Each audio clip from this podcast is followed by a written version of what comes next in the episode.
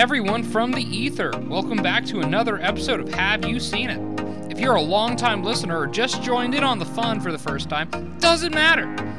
All are welcomed here and to listen. Here's the super short version of what goes on here.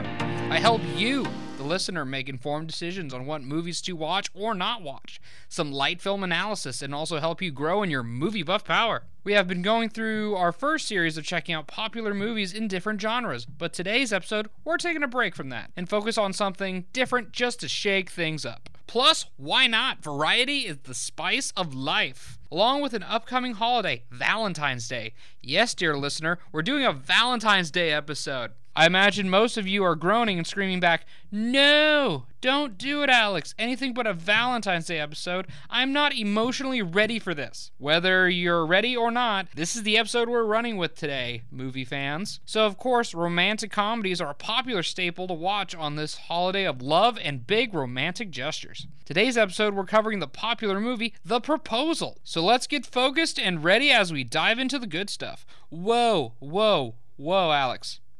This isn't a new release.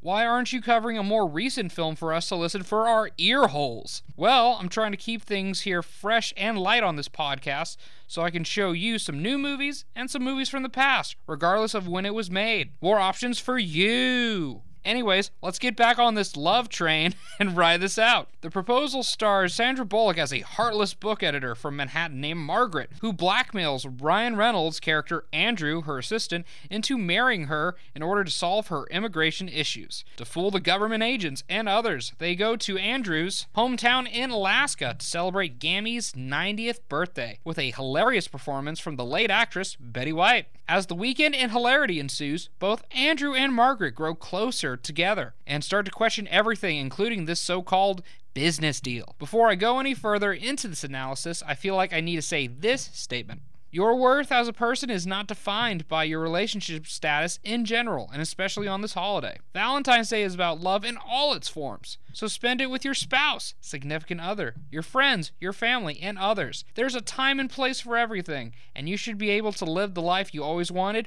free from the judgment of others. We good? Good, cool. Let's get back into the analysis. It's pretty funny throughout, including an eagle grabbing a small dog into the air. Scary, I know, but he gets rescued, so it's fine. also includes all the romantic cliches you can think of. One character realizing the person they dread the most is actually the perfect person for them all along. They milk this idea almost way too much, but it's there as well as crazy outbursts of arguments and emotion. Gammy's gonna have a heart attack if she finds out. She's not gonna know. Look out! As they drive a high speed boat in open freezing water. Not the best place to have a sudden revelation about your life in this ruse of a weekend, but hey, you do you, Margaret, and I'm not a screenwriter for this movie. Always, of course, there's the classic cliche in this movie towards the ending a chase sequence of the man running after her in order to profess his love to the woman by any means necessary. Though this big romantic gesture sounds amazing on paper, but let me tell you this if you're planning something like this or similar for yourself in real life. Take some free advice and simply don't do it. Tell them how you feel in the moment. It's less stressful on everybody involved. Even worse if you try to profess your love to your love interest while they're trying to board a plane. You're not going to make it to the terminal, my dude. You will most likely get tackled and handcuffed by TSA if you try to skip any security checkpoints to get to them faster. so tell them how much you love them in the moment, or at least in a phone call as an option. But live the life how you want. I ain't your mama, as longtime listeners can attest. Anyways, this movie is great regardless, and I recommend giving this movie a watch. This movie is PG 13, has some awkward moments and jokes of various kinds, but it's safe for teens and up to enjoy the film. You can watch this film currently on Hulu and anywhere else you can rent or buy films digitally. But like always, if you do not want to be pushed onto the subscription agenda by the man, you can always get a hard copy on DVD or Blu ray.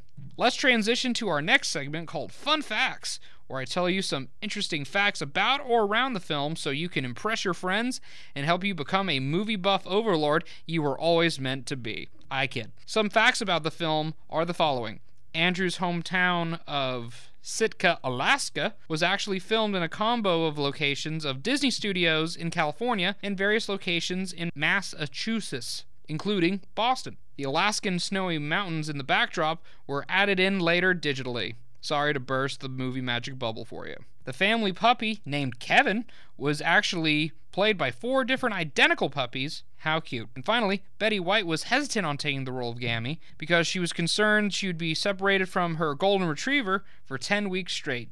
That's fair. We bounce to our last segment of the podcast called Filmology, where I give you a term that is common with a role, technique, equipment, or anything related to help make that sweet movie magic.